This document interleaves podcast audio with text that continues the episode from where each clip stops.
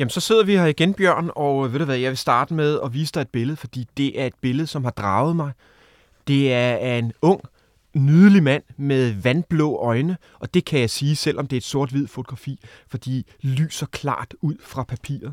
Men han sidder også med en fes på hovedet og er iklædt en marokkansk dragt. Han ser meget, meget eksotisk ud, og han ligner altså noget fra en Hollywood-film i 20'erne, en Hollywood-stjerne, der er udklædt som en sheik.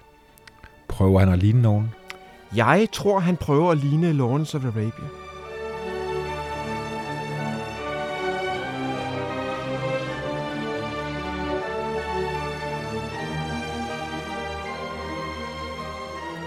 Du lytter til Den Yderste Grænse. Jeg hedder Bjørn Harvig, og hvor er det herligt, at I stadig lytter med derude. Jeg glæder mig til den nye sæson, hvor vi skal blive klogere på spændende danske eventyr, der i dag er gået i glemmebogen. Dagens afsnit handler om Knud Holmboe, der i 1930 drog på en vovelig rejse over Afrika. Fra Marokko i vest til Ægypten i øst krydsede han Sahara i bil. Knud havde konverteret til islam, havde lært sig arabisk, og han gik klædt i lokalt tøj. Med stor nysgerrighed for især beduinernes levevilkår under den franske kolonisering og den italienske besættelse, beskrev han en verden, som kun de færreste kendte til. Men hvem var han, denne i dag ret oversete eventyrer? Hvad drev ham langt ud i ørkenen, og hvorfor endte hans liv i en alt for tidlig alder? De spørgsmål, og ja, sikkert også mange flere, Jesper, vil jeg stille dig i dag. Jesper, du er forfatter til flere bøger om danske opdagelsesrejsende, så er du museumsinspektør her på Nationalmuseet, hvor vi optager i dag. Så velkommen. Tak. Og så vil jeg jo efterhånden våge at påstå, Jesper, at du er jo blevet næsten kult her i Den Yderste Grænse. Du har været med rigtig mange gange senest om Wilfred Thesiger. Og så skal vi i dag tale om en person, som du jo kender indgående, og som du også er i gang med en større bog om. Har du altså bogen er ikke kommet nu, Jesper. Har du en arbejdstitel? Jamen det har jeg. Jeg kalder arbejdstitlen for Forsvundet i Ørkenen. Knud Holmboe, Danmarks Lawrence of Arabia. Og jeg vil faktisk godt starte med at læse de 3 første linjer, fordi det er et digt, som Knud Holmboe selv skriver, da han er 16 år. Og han skriver: Dødens stilhed herskede derude. Ingen lyd, intet livstegn bebudet, at der var liv. Det er som om, han er profetisk, for han ender jo derude, hvor der intet liv er. Hold da op. Du siger, han er 16 år gammel, da han skriver det? Der er han 16 år. Ja. Han ender jo også som journalist, så han kunne noget med ord. Vidste han skulle derud, tror du?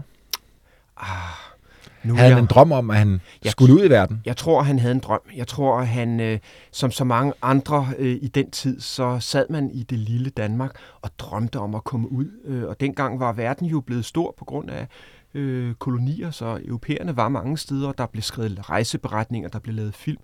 Så jeg tror, han i en meget, meget ung alder drømte om at komme ud og beskrive det, han så. Jesper, du har i årevis beskæftiget dig med, ikke kun Knud Holmboe, du er her på museet, men har brugt meget tid på. Jeg ved også godt, der ligger nogle forestående rejser, hvor du skal ud i hans fodspor. Det vender vi tilbage til. Hvad der fascinerer dig så meget ved Knud? Det samme som ved andre opdagelsesrejsende og folk, der tager på ekspeditioner. Det er folk, der søger, på mange måder søger de sandheden, hvad den så end er, men de søger viden, og de prøver at forstå verden. Og i mange tilfælde forsøger de jo også at forstå sig selv, og det tror jeg, Knud er et eksempel på, fordi han var en søgende person. Men det fascinerer mig, de her mennesker, der drager ud, og med livet som indsats. De rejser jo fra hjem og fra arbejde og fra koner og børn og familie, og så sætter de altså livet på spil. Det synes jeg er noget, vi kan tage ved lære i dag, hvor vi måske nogle gange lever et sådan lidt tilbagelænet og sikkert liv, på trods af, at vi måske på nuværende tidspunkt synes, at tingene er lidt mere urolige, end de plejer at være. Så synes jeg alligevel, at de her mennesker de er spændende.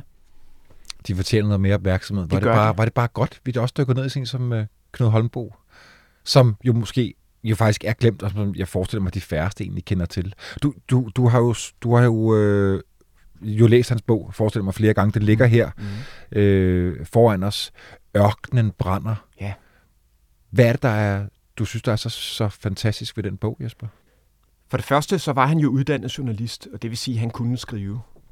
Og det gør allerede der, det er jo en god start, fordi det er ikke alle, der skriver rejsebeskrivelser, der er dygtige til at skrive, men det er han. Og så er han en dygtig til at observere, og han er jo konverteret til islam, så han rejser jo også i en region, hvor han på en eller anden måde føler sig hjemme, og føler sig et slægtskab, og især et både teologisk og... han har en forbindelse til de her mennesker, men samtidig så observerer han jo også den koloniale udførelse, både den franske, men i særlig grad den italienske. Og det er der måske ikke så mange, der gør i samtiden, ud over de propagandatidsskrifter og avisartikler og bøger, som italienerne selv udgiver. Det er jo også det, der gør, at bogen jo blev berømt, da den kommer der, at i 31 eller 32, bliver oversat til en masse sprog. Lige præcis. Den kommer jo efter, han kommer hjem fra sin store ekspedition i 1930, og han bliver ikke alene berømt, han bliver faktisk verdensberømt for at skrive den bog. Og det finder vi ud af lidt senere, hvorfor han så egentlig gør. Lad os lige starte bare lige, og det behøver ikke at være så langt til Jesper, kort. Han kommer jo oprindeligt fra Horsens, husker jeg. Han kommer fra Horsens og lever jo et relativt almindeligt liv. Hans familie tilhører sådan det bedre borgerskab, og han uddanner sig som journalist og arbejder også som journalist for rigtig mange aviser. Det skal man jo huske på, at der var mange aviser dengang. Hver by havde sin egen avis, og i mange tilfælde også mange aviser. Og så er han altså en søgende person, fordi allerede i 1922, der konverterer han til katolicismen, og flytter faktisk i et kloster i Frankrig. Det har været et stort skridt. Okay, det anede jeg ikke. Fordi vi i Danmark er vi jo protestanter, og vi er også, de fleste er i hvert fald folkekirkelige, og så tage det skridt og konvertere til at blive katolik. Det har været et stort skridt. Men han, har du nogen anelse om, hvorfor han gør det? Hvorfor? Han er jo en søgende karakter, selvfølgelig. Det er ikke, fordi han skriver så forfærdeligt meget om det, men han fortryder det sådan set også, må vi gå ud fra. Eller i hvert fald så finder han noget, han synes er bedre. Fordi i 1924, der rejser han til Marokko, og der konverterer han så til islam. Hvorfor gør han så det? Altså, jeg er jo ikke teolog, og beskæftiger mig heller ikke med teologi. Jeg synes, jeg er så kompliceret, og synes jeg også, du ved, ligesom de fleste andre danskere, det synes jeg er sådan lidt et personligt forhold. Men det er nu alligevel interessant. Jeg tror simpelthen, at han er idealist. Han er også en drømmer, men han er idealist. Og det er klart, når man bliver katolik, så får man... katolikkerne giver den lidt mere gas, end man gør i den danske folkekirke. Og så finder han så islam. Og det giver den måske lidt endnu mere gas. Han vil godt have nogle klare svar, tror jeg. Han vil ikke have sådan på den ene side og på den anden side. Nej, han vil simpelthen have at vide, at det er sådan her, tingene hænger sammen, og det er sådan her, vi skal leve, og det er sådan, vi opføres. Og det tror jeg, han finder i islam. Og om det så bliver en gave for ham, og måske så også noget, der kommer til at give ham nogle problemer senere hen. Det dykker vi jo så ned i, men jeg forestiller mig også, når jeg har læst i bogen her, at den jo åbner en masse døre for ham. Altså hans religiøse søgen, og også hans kundskaber inden for islam. Klar. Men han har jo nogle... Inden han så kommer ud på den her berømte og lange rejse, vi skal bruge mest af tiden på i dag, Ørkenen brænder bogen, Jesper, så skal vi jo lige ud på nogle meget korte rejser. Han rejser i 25 til 27. Ja, der rejser han til Tyrkiet og Syrien og Palæstina, som det hed dengang, og Irak og Persien. Persien var et af de få steder i verdenshistorien, som ikke blev kolonialiseret af europæerne. Men der rejser han til rundt, og så i 27, man kan sige, at han har lidt småtravlt, ikke? I 27 bliver han gift, og så rejser han til Balkan og Albanien, og der bliver han også, der kan man sige... Han får en lille datter. Han får en lille datter, som hedder Aasia, opkaldt efter profeten. Ja, lige præcis. Ja. Som vi også har meget at takke for, fordi det er faktisk hende, der gemmer alle hans arkivalier, som vi har her på Nationalmuseet. Vi har alle hans breve og hans dagbøger, og meget af det, han har skrevet, det var noget, hun gemte for eftertiden og har doneret til museet. Men på Balkan og Albanien, der bliver han også sådan lidt, udover at han har den her personlige teologiske interesse, så får han også sådan, han begynder at få et lidt syn på, hvordan bliver man behandlet som muslim, der er jo også en italiensk tilstedeværelse, blandt andet i Albanien, og der er han jo også vidne til, at italienerne måske ikke opfører sig helt så pænt, som man turde håbe på. Og det skriver han selvfølgelig om. Så allerede der begynder han at blive en person i Danmark, som den rejsende journalist Knud Holmboe, og han skriver om kontroversielle sager. For jeg husker den der Albanien-historie, det er også noget, der står på nettet, når man søger hans navn, som noget, der der virkelig sætter gang i måske hans journalistiske karriere, i hvert fald at han overværer nogle henrettelser, som italienerne fører ud i livet dernede og så videre, som bliver en meget, meget stor historie. Lige præcis, og så skal man også huske på, fordi du ved, jeg beskæftiger mig jo med kolonialisme, og det har lige skrevet en bog om hollandsk kolonialisme for eksempel, men beskæftiger mig også med fransk og engelsk og så videre. Prøver at forklare, hvor forskelligt det egentlig var. Og her har vi så også et vidnesbyrd om italiensk kolonialisme, og hvordan den havde udviklet sig. For på det her tidspunkt, der er de jo ikke alene kolonialiserer, de ikke sådan i en almindelig italiensk sammenhæng. De er jo også blevet fascister. Der er jo en fascistisk magtovertagelse i 1922, og der kan man sige, at det ændrer også sådan lidt indholdet i den måde, hvorpå italienerne udfører deres kolonialisme. Fra at de bare vil være en kolonimagt og tjene penge osv., så bliver de også en magt, der har et ideal om, at det er med Mussolini i spidsen, at nu skal Romerriget nærmest genrejses.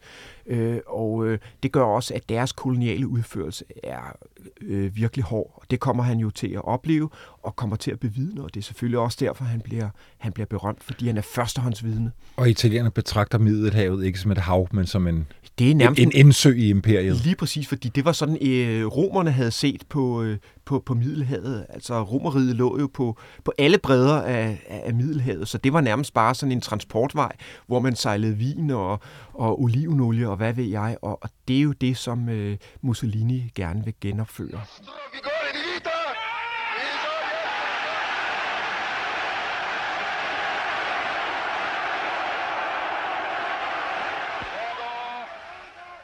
Men det er super godt, du fortæller om det her, Jesper, fordi det var et af mine næste spørgsmål. Hvad er det for en verden, han så egentlig lander i? Fordi den store rejse, vi skal ud på i dag, det er 1930-rejsen, hvor han jo starter i Marokko og gennemrejser Sahara. Og det er jo igennem Algeriet, Tunis, Libyen, Ægypten, som jo hvor italienerne er stærkt, også franskmændene osv. Og franskmændene. Ja, og hans idé er jo, som sagt, han er journalist, og han har haft noget succes med at beskrive de her steder, han ellers har rejst, og kan tydeligvis også godt lide at rejse. Måske fordi han er et søgende menneske. Nogle gange er det måske svært at søge, hvis man bare sidder derhjemme i lænestolen. Måske skal man ud i verden. Det er i hvert fald, tror jeg, en af tankerne bag hans rejser. Så han tager til fransk Nordafrika, Marokko, og der efterlader han så sin kone og sit barn. Han kører rundt i en gammel amerikansk bil, og han kører heller ikke alene. Det er også ret interessant, synes jeg også, at sådan viser lidt om, hvor eventyrlig han egentlig var som person, fordi han møder en amerikansk ung mand, Roscoe Tarbox Jr., og sådan en ung amerikaner, nydelig ung mand i habit og med blød hat. Og efter at have kendt hinanden i meget, meget kort tid... Jamen, i bog, det er jo et par dage eller sådan noget. Det er et par dage. Jeg skal den vej, om du kan bare hoppe med. Ja. Så kommer Roscoe, han kommer med i den her bil. De tager også en ung, en arabisk dreng med, som vejviser. Der er flere med på hele rejsen igennem Nordafrika.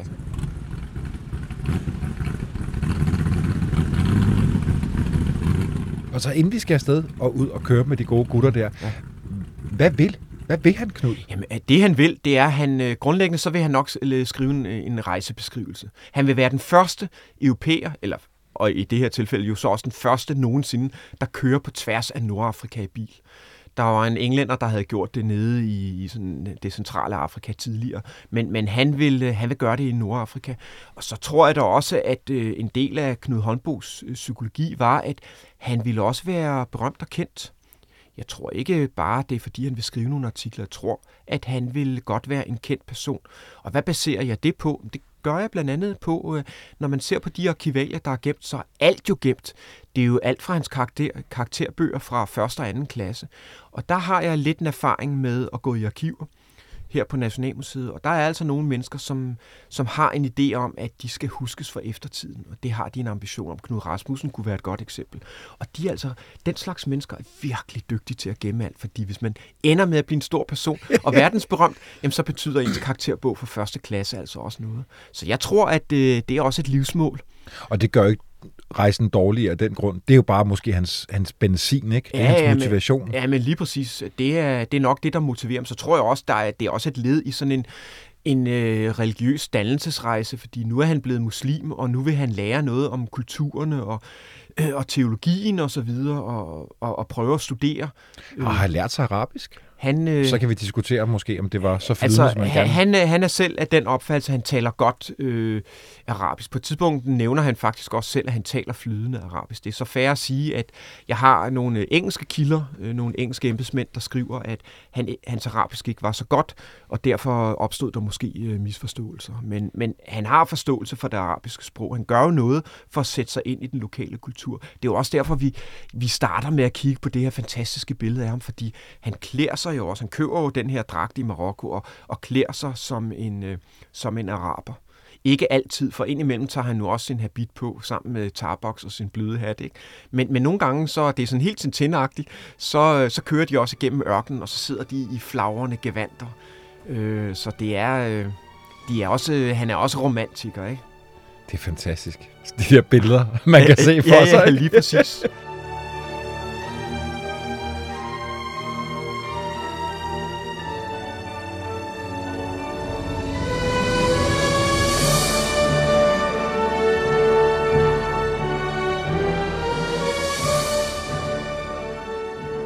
På en måde er det, du ved, der er noget, man kalder orientalisme, og det er sådan en romantisk idé om, at Mellemøsten og araber er på en bestemt måde. Og det var han, den bevægelse var han nok også grebet af, altså de her ædle araber ude i ørkenen og ensomheden og manden mod naturen og så videre. Det tror jeg også, han var grebet af. Hvor går rejsen hen? De to gutter kører afsted, Tarbox og Knud, og har den her unge araber med? Jamen, de starter jo med at køre igennem fransk Nordafrika. Og de kører op til Fes, husker jeg. Nogle fantastiske beskrivelser fra nogle af de der gademarkeder der, og hvad de ser. Og det har været, det må have været enormt farverigt. Nærmest nogle gøjler og troldmænd, der står og sælger pulver, knust og slangetæmmer, og det er jo fuldstændig som at se en Indiana Jones-film, ikke? Men det er fuldstændig rigtigt, og det må have været meget, meget eksotisk for både for Knud og for Tarbox at se det her. Og de har jo også været grebet af, at der er nogle fantastiske beskrivelser i hans bog, og han bliver jo også grebet af det. Og han observerer religiøse ritualer, og også nogen, som måske ikke helt er inden for den islamiske teologi, sådan folketro og overtro osv.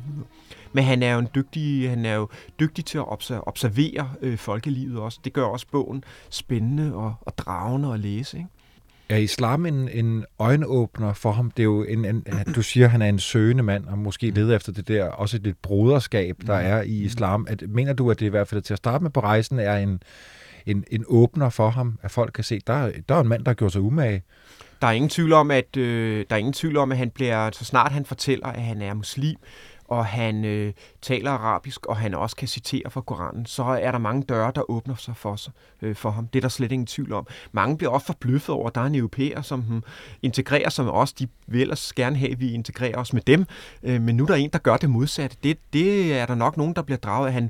Han kommer jo indenfor i hjemmene, og bliver inviteret ind, og spiser med de lokale, og så videre, for hjælp fra mange. Jeg husker, jeg tror, det er jo sådan de der første familier, han bor hos i Marokko, hvor der også sidder sådan en gammel mand og spørger ham, jamen, hvordan vil du så faste, hvis der er så mørkt? Du tror slet ikke på de der historier om altså om vinteren, om sommeren, og tiderne skifter, og solen eller andet. Ja, og han ender jo også, der er jo flere steder, hvor han får lov til at lede bønnen, fordi han jo har læst på sin koran. Men han er også idealist, mener jeg. Og sådan er det meget ofte, tror jeg, med konvertitter, at i begyndelsen er det sådan helt eventyrligt, og man ser kun det gode, uden egentlig at beskrive nuancerne. Og der kan man sige, det er der hans beskrivelse af den arabiske kultur og religion er anderledes, end når han beskriver den italienske kolonialisme. Der er han meget nuanceret i sin beskrivelse, og meget kritisk, hvorimod når det gælder den kultur, han føler sig forbundet med, der overser han måske nogle elementer. Jeg tror, han for eksempel overser, at islam på mange måder er multikulturel, og den er multietnisk, og der er også mange forskellige måder at udføre islam på. Og der ser han det nok som et stort fællesskab og et stort broderskab. Og der tror jeg nok, jeg vil mene, han misser nogle nuancer der.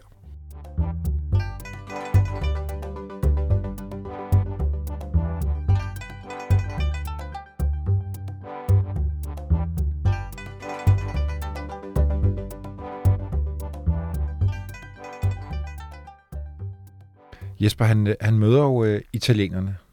Og det er jo noget, der kommer til at betyde utrolig meget i bogen, og også for den berømmelse. Kan du beskrive nogle af de første møder, nogle af de vigtigste møder med italienerne? Der er ingen tvivl om, at i det, de kører ind i Italien, så er de klar over, at nu er de i et område, hvor den koloniale udførelse er anderledes. Du siger, at de kører ind i Italien, så det er simpelthen, altså et land styret af Italien. Lige præcis. Og hvor er det henne? Det er nutidens Libyen. Og på det tidspunkt var det sådan opdelt, og de starter med at køre ind i Tripolitanen, hed det. Og der er de klar over, at det her, det er anderledes. Blandt andet så der hænger der jo plakater af Mussolini, og der er militærparader, og de lokale bliver også tvunget til at være vidne og stå med italienske flag og så videre. Der finder Knud Holmboe ret hurtigt ud af, at det er altså ikke noget, de har lyst til. Det er altså noget, de er tvunget til. Så han kan godt se, at det her, det er et samfund, der er i høj grad er militariseret. De bliver også overvåget, og de bliver hele tiden kontrolleret, hver gang de skal fra et sted til et nyt sted. Så bliver de overvåget og kontrolleret af militæret. Så han er klar over, at det her, det er et andet sted, og han taler både med lokale, som er kritiske over for den koloniale tilstedeværelse, og på en helt anden måde, end de trods alt var inde i de franske kolonier. Men han taler også med italienere og italienske officerer og så andre. Og der får han enormt mange informationer, og som jeg tror, jeg sagde i starten, så var det nok på et tidspunkt, hvor ikke så mange uden for Italien rejste i den her italienske koloni. Så meget af de informationer, man fik man fra italienerne selv. Det var propaganda. Og nu kan Knud, der jo trods alt er uddannet journalist, han kan se med sine egne øjne, at her er der altså noget, der er fuldstændig galt.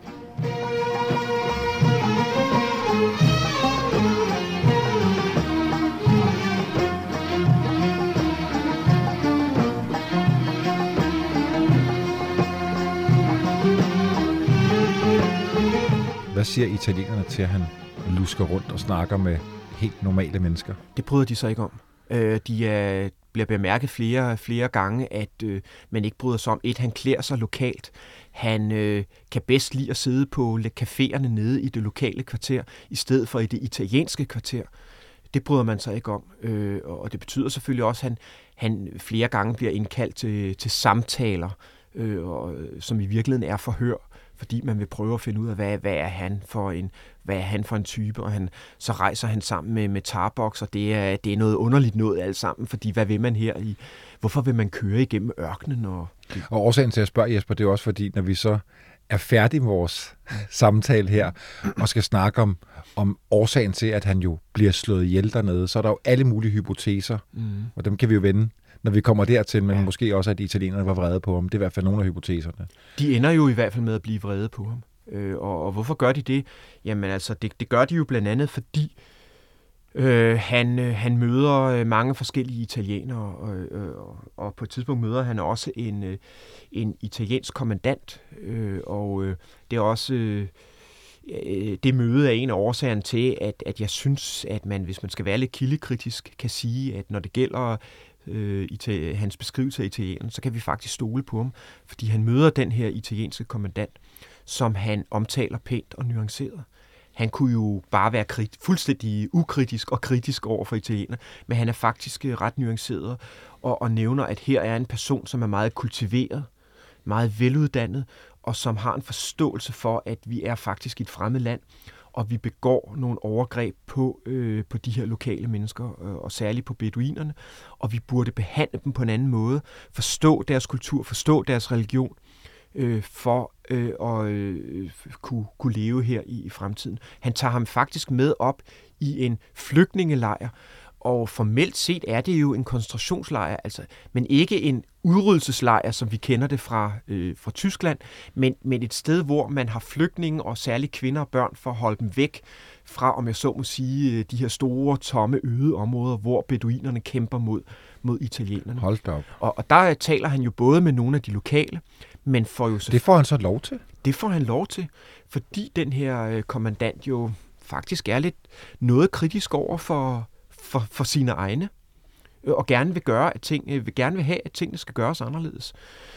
Og det, der er for mig som historiker, er virkelig fascinerende, det er, at han taler med nogen, som kommer med helt unikke oplysninger. De fleste ved og vidste også i samtiden, at italienerne førte jo også kolonikrig over i deres østafrikanske besiddelser. Og der bruger de det, man kalder kemiske kampstoffer, hvilket var en krigsforbrydelse allerede på daværende tidspunkt. Men det er mindre kendt, at det gjorde man faktisk også i italiensk Libyen. Og Knud Holmboe, han taler med nogle af de lokale, og det er jo førstehåndsvidner. De beskriver symptomerne på kemiske kampstoffer. Og det kan ikke være noget, de har fundet på. Altså, de har set folk, der har været udsat for det her.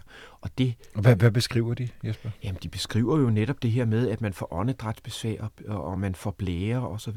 De beskriver grundlæggende symptomerne. Jeg er ikke en ekspert, men det kunne for eksempel være anvendelse af sennepsgas, som man jo havde stor erfaring med at benytte under 1. verdenskrig, for eksempel. Og det er også med til at underbygge din ikke kun teori jo, men altså, at det er jo fakta, det han egentlig finder ud af, fordi han faktisk ikke bare kan finde på de her ting. Nej, det jeg tror, det her virker så troværdigt. Det er heller ikke sådan, at han bruger kapitler på at skrive om det her.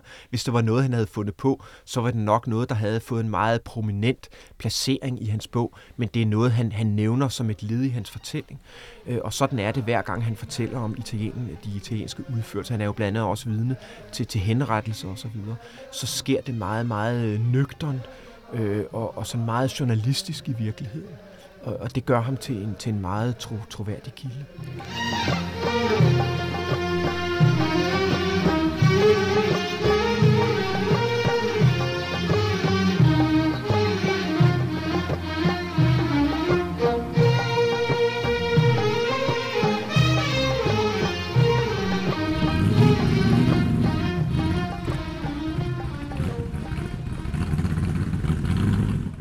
Vi skal lige ud på landevejen igen med de to mænd, og så en masse spørgsmål, så banker på, Jesper. Hvordan klarer de sig? De kører jo i en gammel amerikansk bil. Jeg husker, så er de masser af benzin på bagsmækken og lidt mad og vand.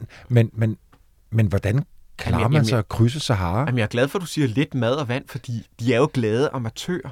Ja, det er jo fuldstændig uforberedte. Altså, det er helt ufatteligt, at de overlever. De farer vild. Og de sulter, de tørster, og har masser af breakdowns med bilen også. Bryder sammen hele tiden. De har ikke dæk nok med, og de har ikke lappegrej. På et tidspunkt er et af fordækkene lappet med 70 lapper, ikke? Og de lapper med sejlgarn, og de reparerer benzintanken med cement, og grundlæggende så er de amatører, og de bliver jo også på et tidspunkt, så farer de vild og bliver adskilt fra hinanden og bliver fundet af italienerne og så videre. Og Tarbox får jo både dårlig mave, men også formodentlig sådan en eller anden form for ørkenpsykose på grund af frygt. Så grundlæggende er det et under, at de overlever. Og det er jo også fair at sige, at en af årsagen til, at de overlever, det er altså også, fordi italienerne holder øje med. Når de kører fra et fort til et andet, så holder de øje med, om de kommer frem, og når de ikke gør det, så tager man altså ud og leder efter dem. Så de er... Man vil helst ikke have, at nogle rejsende udlændinge dør i ens territorie formentlig. Nej, lige præcis, fordi det er jo også dårlig reklame. Altså, man vil jo gerne have, når nu han er der, så vil man da også gerne have, at han kommer hjem og fortæller, nej, hvor havde italienerne godt styr på det her. Men det, der er lidt interessant ved Knud Holmboe, det er, at han er en glad amatør, og jeg beundrer ham for hans vovemod, og for hans beskrivelser og hans kærlighed til landet og menneskene osv. Men det er jo også fair at sige, at han er jo ikke alene i regionen på det her tidspunkt, fordi der er også andre, der rejser rundt. Og jeg vil ganske kort nævne 3, fordi på hver måde, så sætter de også Knud Holmboes amatørisme ind i et perspektiv.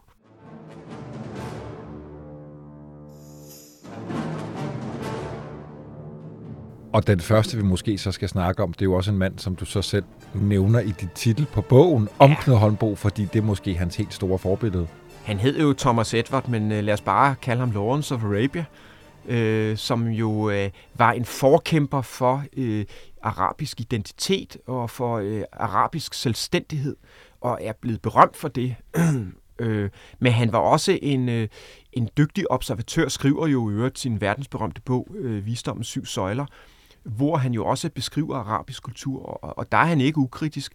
Jeg gætter på, at de fleste har set filmen. Hvis ikke de har, kan jeg anbefale det. Det er en fantastisk film, men det er Hollywood, fordi Lawrence of Arabia var også englænder med stort E, Og han synes, englænderne var skabt til at regere verden og var meget, meget britisk og havde et meget nuanceret og kritisk syn på arabisk kultur.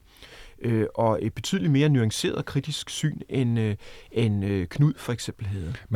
Men Jesper, når du nævner Lawrence of Arabia i titlen på bogen, ja, så må han jo også betyde noget for Knud. Det er klart. Hvor I består forskellen, ja, men når vi ser den måde, som Knud selv iscenesætter sig med sin dragt og i hele taget den måde, han agerer på, så vil han også godt være Lawrence of Arabia, fordi Lawrence of Arabia bliver verdensberømt på at blive de undertryktes forkæmper. Og det vil Knud nok også gerne være. Og han vil ikke alene være de undertryktes forsvarer, han vil også være velklædt, mens han er det. Du har faktisk taget et andet billede med. Det har jeg, fordi som det, måske også beskriver en anden side af Knud. Det er Knud, der sidder i habit, han har fest på hovedet. Er det fra Marokko måske, det billede? Ja, det tror jeg, det er. Men der er også, når man ser hans blik, så er det et plaget blik. Han har sorte rande under øjnene, og det er ikke en mand, der ser lykkelig ud. Det er en mand, hvor han på det første billede, kan man, hvis man er lidt romantisk indstillet, tænke sig, at de der vandblå øjne kigger ud mod horisonten i ørkenen. Her kigger han måske mere indad, fordi han er et... Ja, det er meget alvorligt og dystert billede. Det er et meget alvorligt og dystert billede. Så han er måske også en mand, der er lidt ikke alene faret vild i ørkenen. Måske er han også faret lidt vild i sit eget liv, og der prøver han at finde en retning. Og når vi nu taler om at fare vild, så bliver jeg også nødt til at nævne den næste, fordi der er en anden, der rejser rundt i den libyske ørken. Den libyske ørken ligger nemlig både inde i det italienske koloni, men også inde i den engelske koloni, altså Anglo-Ægypten. Og der rejser Ralph Bagnold rundt. Han er også sådan en engelsk ekscentriker. Han er officer og hvis nok uddannet arkeolog, men han er også officer i Anglo-Indien, og i sin ferie, der tager han så til den libyske ørken sammen med sine venner, hvor de kører rundt i lastbil og observerer ørkenen. Og det, der er interessant ved ham, det er, at han observerer sand og ørkener. Det er hans hobby. Det er lidt sært, men sådan er englænderne jo nogle gange lidt ekscentriske, og de dyrker det jo. Og han ender faktisk med i 41, der skriver han på grundlag af sin rejse her, kort tid efter, at Knud har været der skriver han The Physics of Blown Sand and Desert Dunes. Og han, det er simpelthen en afhandling om sand. Han laver også et paradigme, der går ud på, hvordan man skal overleve i ørkener. Hvor meget vand skal man have med? Hvilket dæktryk skal der være? Og så opfinder han et kompas. Som Knud jo overhovedet ikke har gjort sig nogen tanker. Lige præcis. Ham her, Bagnold, som så senere hen også bliver berømt, men for noget helt andet. Det kan blive en anden fortælling, fordi han kæmper under 2. verdenskrig ude i ørkenen for briterne. Men han gør alt det rigtige. Og det er det, som Knud ikke gør. Det kan godt være, at han observerer italienerne, men han observerer ikke ørkenen, og den er videre til livet af ham. Og så er der en sidste, jeg bliver nødt til at nævne, og det er Lady Evelyn Cobbold. Hun var datter af hertugen af Dunmore, og hun er en tidlig konvertit. Hun er adelsdame, men konverterer til islam i 1915. En af de tidlige britiske konvertitter, og rejser også i regionen. Og det, hun gør anderledes end Knud, det er, hun er også selvfølgelig overbevist muslim, men hun er mere nuanceret. Blandt andet så bemærker hun sig, at hun synes, der er nogen, der ikke har det så godt i det islamiske samfund, og det er kvinder. Hun er kvinde, og derfor kan hun, når hun kommer ind i de private hjem, kommer hun ind bag sløret. Og der synes hun nogle gange, at det er et fængsel. Så hun har et langt mere nuanceret syn på de lokale kulturer. Hende der kender jeg slet ikke, Jesper. Skal vi ikke lave et afsnit om hende en dag? Det skal vi lave. Det kunne være spændende. Hun skriver også en bog om det, men Ralph Bagnold bliver vi også nødt til at fortælle om. Altså, det er jo fantastiske personer. Og jeg vil sige, Lady Evelyn, hun er også berømt ligesom Knud i dag. Hun er nemlig begravet i det skotske højland, og hendes grav er blevet et pilgrimsted for britiske muslimer, fordi hun er en tidlig konvertit. Hende kan vi sagtens snakke om.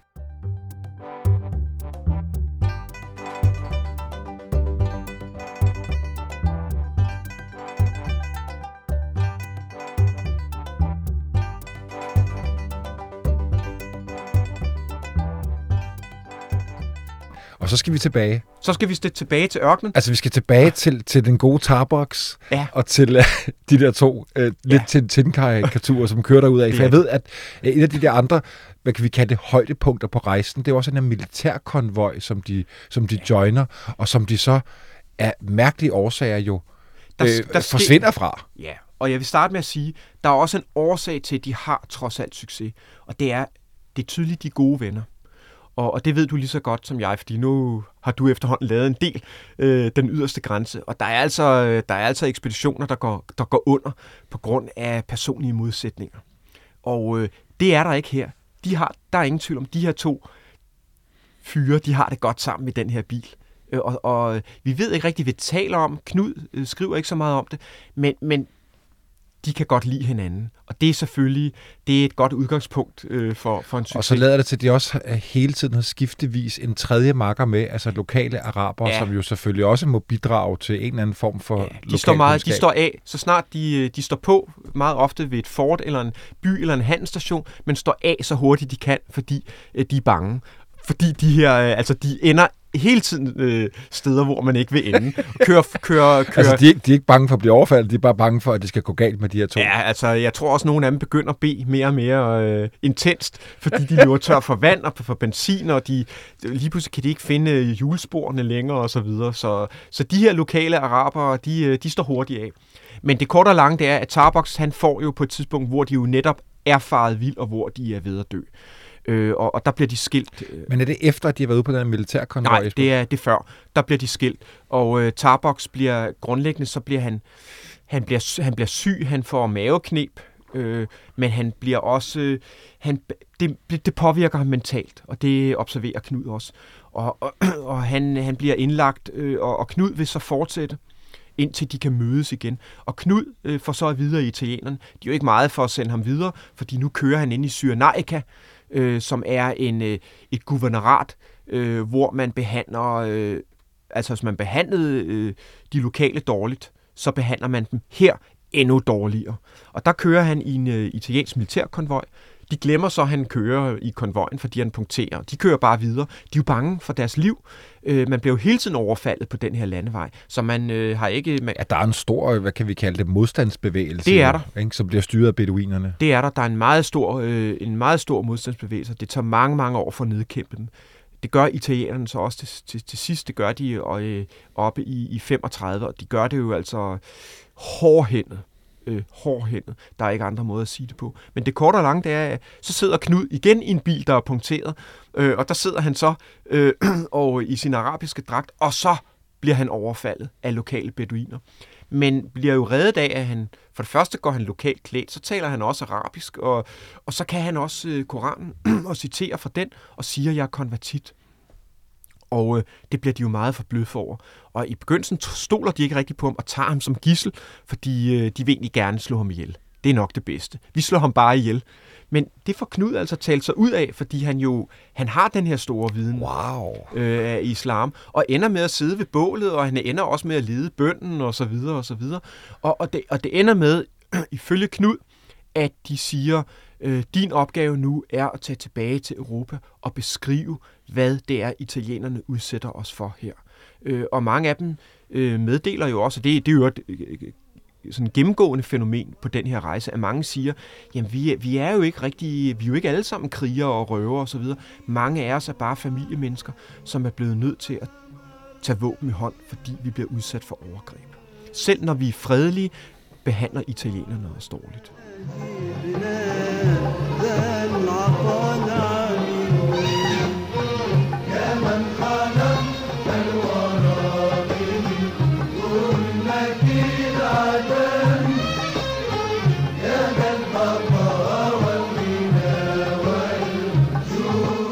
Jesper, der er jo en del kilder på nettet, der mener, at han blev engageret i modstandskampen. Han mødte vist også ham her, beduinernes leder, Umar Mukhtar, som bliver slået ihjel og så videre. Ja. Og jeg ved ikke, det er måske for meget at sige, at han blev en del af modstandsbevægelsen, men, for han greb jo heller ikke til våben og så videre, men han greb jo til pen og papir, som trods alt også må betyde noget. Og noget har han jo kunnet.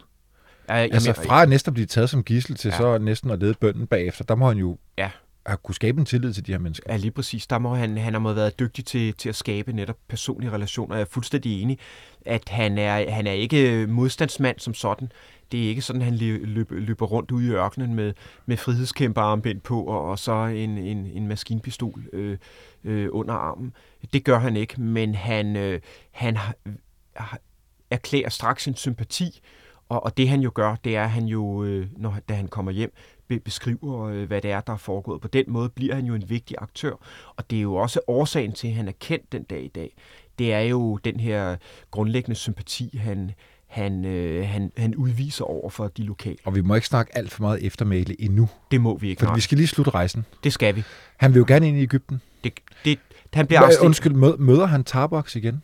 Det gør han sådan set ikke, fordi det, der sker, det er, at Tarbox er blevet arresteret, eller i hvert fald er blevet interneret og bliver forhørt, og det bliver Knud Holmboe også. Og Knud Holmboe bliver... Ja, de havde den der plan om, at de skulle mødes igen. Ja, lige præcis, og det gør de ikke, og på et tidspunkt så meddeler italienerne, at årsagen til, at han er blevet arresteret, det er Tarbox, der har udtalt sig om ham osv.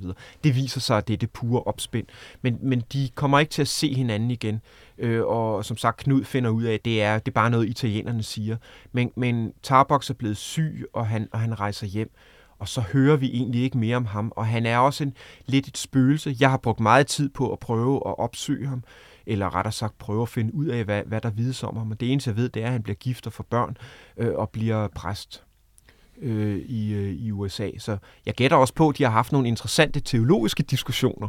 Det tror jeg også, de har brugt deres tid på, men jeg ved det ikke. Men Knud ender jo så med... og blive frigivet, og taler så også med oprørets ledere, som du selv nævner, og ender med at blive sendt afsted på en båd til Ægypten, som jo ikke rigtig var en britisk koloni, men sådan nærmest et mandatområde. Det er lidt svært at forklare med den korte tid, vi har, men det var en engelsk... Det var en engelsk kolonial besættelse. Og der bliver han også tilbageholdt? Der bliver han også... Altså, han bliver i hvert fald tilbageholdt og afhørt af briterne, og jeg må indrømme, at jeg har et utal af vidensbyrd fra særligt danskere, der har været i Anglo-Indien, og når de kommer hjem, så fortæller de alle sammen, at de blev mistænkt for at være spioner, og de blev så arresteret. Men i mange tilfælde, så var det bare den måde, den koloniale udførelse var på, at der er en fremmed, vi skal lige høre, hvad skal han i det her land? Og andet behøver der nødvendigvis ikke at ligge i det. Fordi på det tidspunkt, at Knud Holmboe han bliver arresteret, der er englænderne måske allerede klar over, at italienerne er nok ikke rigtig nogen, vi længere kan stole på. Selvom vi var allieret under 1. verdenskrig, det tror vi ikke, vi vil være fremover.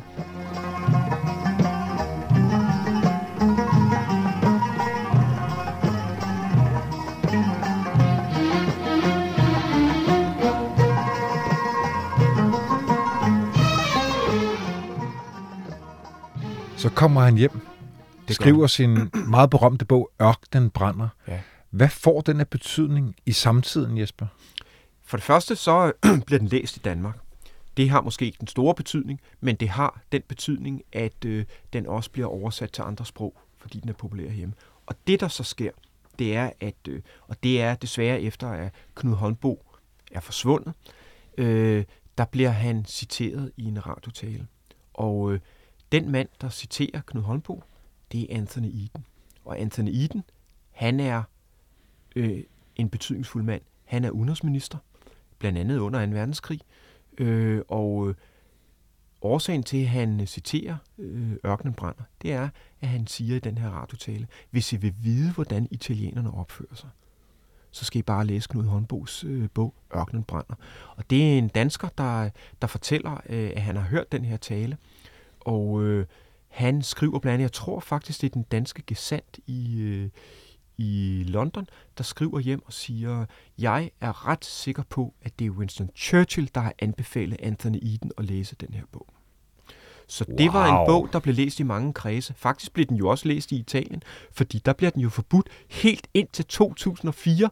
Det er helt vildt, det der. Ja, fordi der har man stadigvæk helt op til nyere tid, der har man jo i Italien sådan et lidt lyserødt blik på, hvordan man havde haft sine kolonier. Faktisk havde man et kolonimuseum i Rom, der lukkede for 3-4 år siden, og det bliver aldrig åbnet igen. Men Jesper, vi har en bog, der er i Italien er ikke blevet udgivet og ulovlig, ja, fra 31 til 2004. Ja. Der må stå noget af den bog, som de ikke er glade for, og det får mig til at spørge, hvad der så kommer til at ske med ham. Og det er alle de her teorier, konspirationsteorier. Ja. Fordi han kommer hjem og skriver sin bog, og så tager han jo afsted igen, jeg tror det er året efter, i 1931, hvor han skal på Hajj, eller på pilgrimsrejse til Mekka. Ja, lige præcis. Han vil godt til Mekka, og så vil han til Medina. Kan du huske, hvor han rejser? Ej, men han rejser i det, der hedder Transjordanien. Og Transjordanien er også det område, det er noget af Mellemøsten er jo fransk, og noget af det er britisk, og Transjordanien er også sådan et britisk mandatområde. Der er sådan en eller anden form for selvstyre, men det er nu alligevel britterne, der bestemmer. Og der rejser han så igennem. Jeg har jo blandt andet fra England, har jeg skaffet den engelske efterretningsrapport. Fordi han forsvinder jo kort tid efter, og så er det klart, så må englænderne jo have skrevet noget om det. Og de skriver nu, det er en ret stor rapport, men og den er skrevet efter, han er forsvundet, og der skriver de, at han er sådan en, der godt kan lide at tale med de lokale, og han taler også dårligere om italienerne, og det synes vi er lidt i... Det bryder vi os ikke så meget om. Du ved, englænderne er sådan lidt underspillet, så de siger, nej, det bryder vi os ikke rigtig om. Men de skriver jo da også, at hans arabiske er ikke så godt, og derfor opstår der hele tiden... Der opstår lidt misforståelser. Og det er jo så deres vurdering af Knud Holmboe. Det var faktisk en ting, som englænderne var rigtig, rigtig dygtige til. Når man blev udstationeret, så skulle man lære det lokale sprog. Man kunne ikke bare sidde i et hvidt elfenbenstårn. Det kan godt være, at det er sådan, vi opfatter det i dag, når vi ser på kolonialisme på afstand. Men englænderne var enormt dygtige til sprog. Når han frem til Mekka, Knud? Nej, det gør han ikke, fordi på et tidspunkt, der rejser han altså fra det sydlige Transjordanien og ind i det, der hedder kongedømmet Hejaz. Det er det, vi kalder Saudi-Arabien i dag. Og der får han at vide, at det skal han altså være lidt forsigtig med, fordi der er røver. Og en af årsagen til, at der er så mange røver, det er fordi, det er der pilgrimsruten går, og så er der selvfølgelig nogen, man kan røve. Men Knud er også en person, der ikke lytter til andre. Og det har han jo også bevist på sin rejse i Nordafrika. Og han måske en erfaring med sig, der siger, der er farligt at være her, men det går nok, fordi han har været udsat for slemme ting tidligere. Han tror, han kan tale sig ud af det, og så tror han jo også på, at han er medlem af et større broderskab, og derfor er han fredet. Og kort tid efter, han er kommet over på den anden side af grænsen, så sker der simpelthen det, at de bliver røvet. Han rejser faktisk sammen med nogle andre pilgrimme, på trods af, at de her britiske myndigheder så lade være. Men han bliver røvet, og... Det, der formodentlig sker, det er, at han får at vide, at han skal gå sydpå, fordi så vil det gå flere dage, før han når til en by, og så kan han ikke melde dem til myndighederne, de her røver, men han går nordpå, og det er jo en lille dagsrejse. Og det bryder de sig ikke om, fordi så kan englænderne jo begynde at lede efter de her røver, og englænderne har jo, om jeg så må sige, militære muskler i regionen, så det kan de jo. Og så sker der intet mindre, end at Knud Holmboe forsvinder som hans egne spor i sand.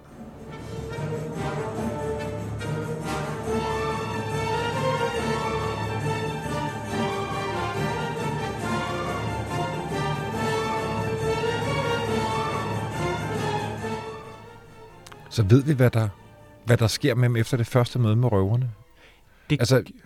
Er hans lig fundet? Nej, det er aldrig fundet. Der er flere teorier. En af teorierne er, at røverne følger efter ham for at myrde ham, for han ikke skal melde dem til englænderne. En anden meget, meget udbredt teori er, at den italienske efterretningstjeneste har skygget ham, og de myrder ham. Jeg kan jo ikke konkludere på nuværende tidspunkt, hvad der sker. Jeg har den engelske efterretningsrapport. Familien sender efterfølgende, altså Knud Holmboes familie sender efterfølgende en privat opdager derned for at undersøge, hvad der er sket. Han er den opfattelse, at det er lokale røvere, der slår ham ihjel. Og den eneste kilde, jeg mangler til gennemlæsning, det er jo de italienske kilder, som jeg faktisk i dag, mens vi nu sidder her, har fået adgang til. Og det hedder... Det sagde du godt, lige inden vi skulle, trykke play her, så sagde du, jeg har lige fået et mail. Ja, og det hedder faktisk, nu skal jeg ikke sige det på italiensk, men det hedder Det Hemmelige Diplomatiske Arkiv, og jeg har fået adgang til at se alle breve op til 1949, og han forsvinder jo i 31. Og kombinationen af de her tre efterretningsrapporter vil jo løse gåden, men den bliver nu først løst, når jeg har reddet på kamel og i Knud Holmboes kamelspor ned igennem Wadi Rum. Og så vil jeg forsøge at komme ind i Saudi-Arabien og stå der, hvor han forsvinder. Og så tror jeg, jeg kan løse gåden. Sikke en rejse, du har foran dig, Jesper. Ja, for sådan, altså. Det bliver spændende. Men Jesper, hvorfor tror du ikke, og det, nu kan du jo kun gisne, ja. Hvorfor kunne han ikke tale sig ud af balladen med de her oprørere, eller de her banditter, han møder, når han er på pilgrimsrejsen? Så skilte han sig ud, havde han for mange penge? Hvad der gjorde, at han blev attraktiv? Det er jo et ret interessant spørgsmål, og der kan vi jo vende tilbage til det første fotografi af Knud Holmboe, hvor han sidder i den her marokkanske dragt. Han var af den opfattelse, at islam, som sagt, var et broderskab, men at det også var man havde en fælles kultur. Og det, der sker, og det ved man med sikkerhed, at han bliver observeret i Transjordanien. Og det gør han blandt andet, fordi han hæver penge, så han er rig, men han har også en dragt på fra Marokko, og det betyder, at han er ikke en af de lokale. Og når man læser den rapport, som den private danske opdager skriver, så meddeler han også, at da han bliver røde, så fortæller han dem, at han er en broder, og han kan Koranen osv. Men de lytter ikke til ham, fordi han er ikke en broder. Han er en, der kommer et andet sted fra. Og det er jo tydeligt, når man ser på hans dragt. Og det koster ham formodentlig livet, at det er den nuance, han ikke forstår, at islam og araber og regionen er multikulturel, og den er multireligiøs, og den er alt det, som Europa og som Afrika og alle andre steder også er. Den er forskellig og kompliceret. Så en søgen efter broderskab, måske lidt forsimplet, gav ham jo et fantastisk indhold i livet, Jesper. Ja. Og også til en vis grad åbne nogle døre. Bestemt. Og en indsigt, og redde ham ud af nogle penible situationer. Ja. Og det, blandt andet med militærkonvojen, men det tog så også til sidst livet af ham. Jamen, det er fuldstændig enig. Det er det, der gør, at vi har en helt særlig indsigt i italiensk kolonial udførelse. Det er lige præcis den forståelse, han havde, men det var også den manglende forståelse, der formodentlig ender med, at han ligger begravet under sand.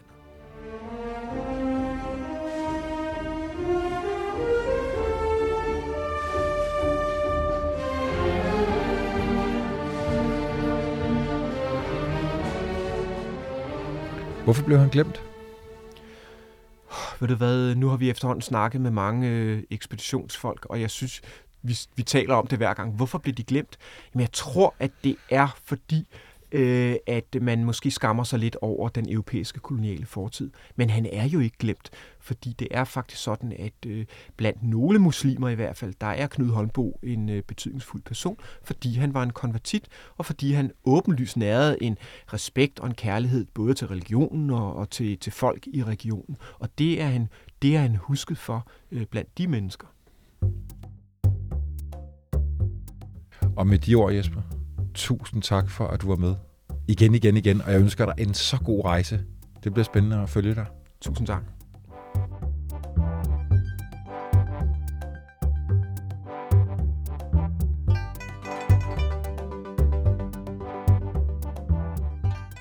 Den yderste grænse er produceret af Bjørn Harvig og Lasse Telling for 24/7 af Vores Tid.